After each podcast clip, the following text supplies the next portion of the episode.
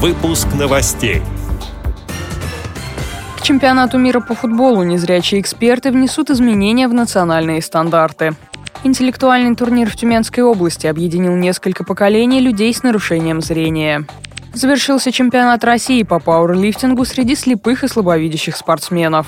Далее об этом подробнее в студии Дарьи Ефремова. Здравствуйте. В культурно-спортивном и реабилитационном комплексе Всероссийского общества слепых в Москве состоялось заседание экспертного совета по доступной среде при Центральном правлении ВОЗ. По мнению вице-президента ВОЗ Лидии Абрамовой, обсуждения проектов прошли очень эффективно. Мы провели общественное слушание двух ГОСТов, э, очень важных для людей с инвалидностью по зрению. Мы обсудили методические рекомендации по оказанию помощи инвалидов при проведении культурно-спортивных мероприятий и иных мероприятий.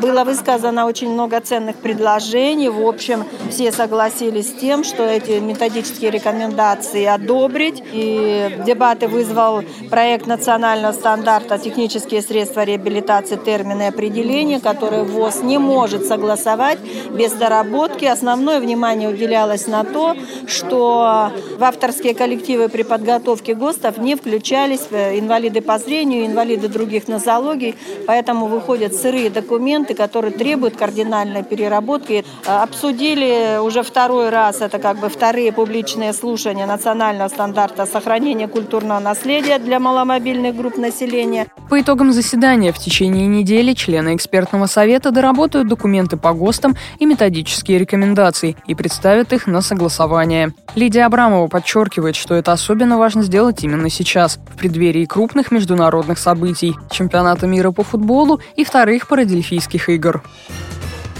стенах Елуторовской школы-интерната для слепых и слабовидящих детей состоялся интеллектуальный командный турнир для незрячих молодых людей. Встречу организовали Тюменская областная специальная библиотека для слепых и региональная организация ВОЗ. Участники соревновались в конкурсе из элементов телевизионных викторин «Своя игра» и «За семью печатями». Турнир собрал самых умных, активных и творческих молодых людей. Всего три команды. Одна состояла из учащихся коррекционного учреждения, во второй были незрячие студенты медицины медицинского колледжа, в третий – молодые активисты Тюмени. Традиционно состязание открылось визитными карточками участников. Затем команды по очереди отвечали на вопросы по темам «Краеведение», «Книга и библиотека», «Культура разных народов».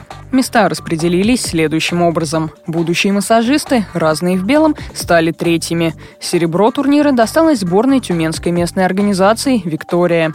Первой стала команда учащихся школы «Золотая молодежь». Благодарим за предоставленную информацию общественного корреспондента радио ВОЗ Ирину Алиеву.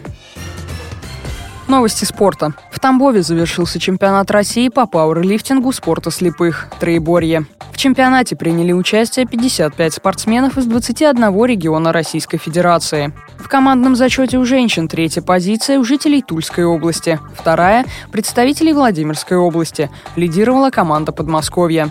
Этот же регион в командном зачете среди мужчин занял третью строчку. Второе место у команды Республики Саха, а первыми стали представители Алтайского края. Протокол соревнований на сайте fpre.ru.